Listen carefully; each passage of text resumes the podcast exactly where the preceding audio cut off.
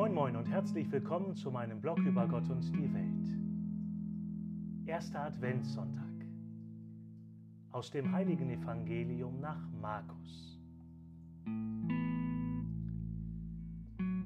In jener Zeit sprach Jesus zu seinen Jüngern, Gebt acht und bleibt wach, denn ihr wisst nicht, wann die Zeit da ist.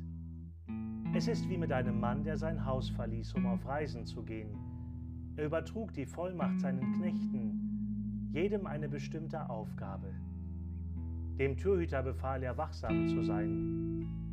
Seid also wachsam, denn ihr wisst nicht, wann der Hausherr kommt, ob am Abend oder um Mitternacht, ob beim Hahnenschrei oder erst am Morgen. Er soll euch, wenn er plötzlich kommt, nicht schlafend antreffen. Was ich euch aber sage, das sage ich allen. Seid wachsam. Evangelium, frohe Botschaft unseres Herrn Jesus Christus. Aus dem Markus-Evangelium, Kapitel 13, Vers 33 bis 37.